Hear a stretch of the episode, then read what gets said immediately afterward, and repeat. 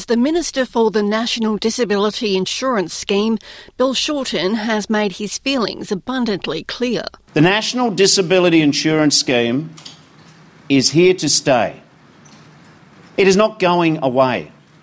But, and this is important, we do need to get it back on track. The Minister believes the NDIS has become the only viable option for the disability community, and he wants that to change. The number of people on the scheme is going to go up every year.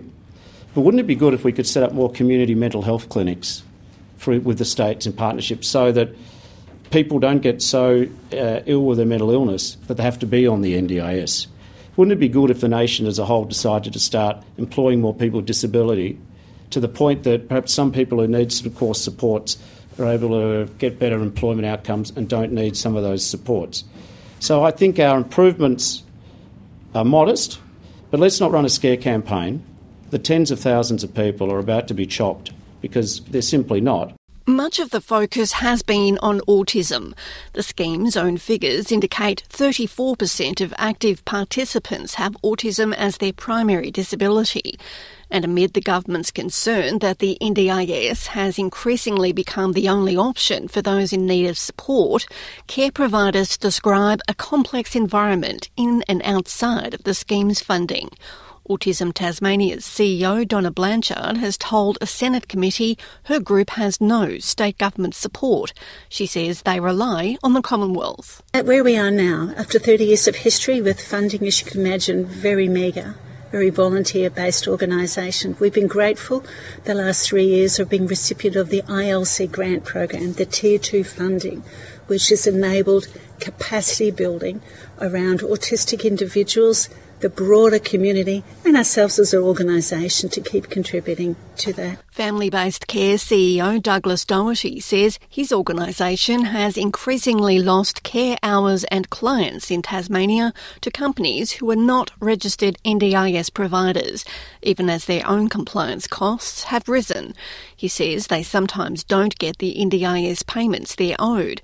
Mr Doherty says these issues are making them wonder if they should stay connected to the scheme. I do agree that, that, that, that we need to have that flexibility in the market to be able to provide choice and control. Yeah. I guess what I'm also saying is that I can't speak for the rest of the country, but I can tell you right in, in, in Tasmania and especially in, in, the northwest, we're heading down a road. Can, as evidenced by the there's the, the, reduction in the number of there are no less people living with a disability. No.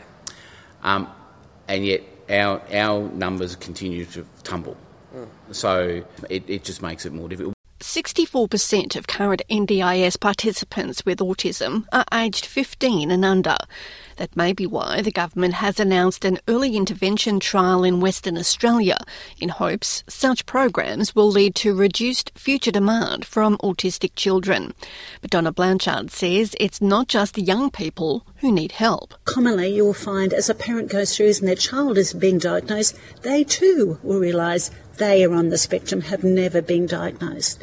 So when it comes to when it can, the NDIA and all of the systems, no one's really understanding the fact that there has to be reasonable accommodations made for that family and support to accommodate the parent is also on the spectrum in the way they communicate their needs, etc.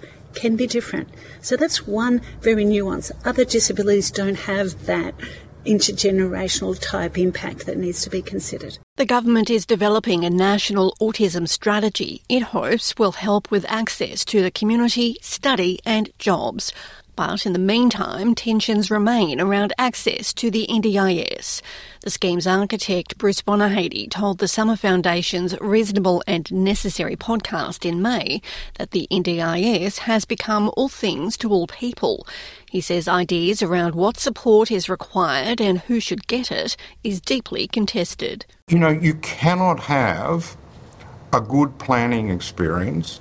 You cannot have a sustainable scheme when reasonable and necessary is a source of huge debate, huge disagreement.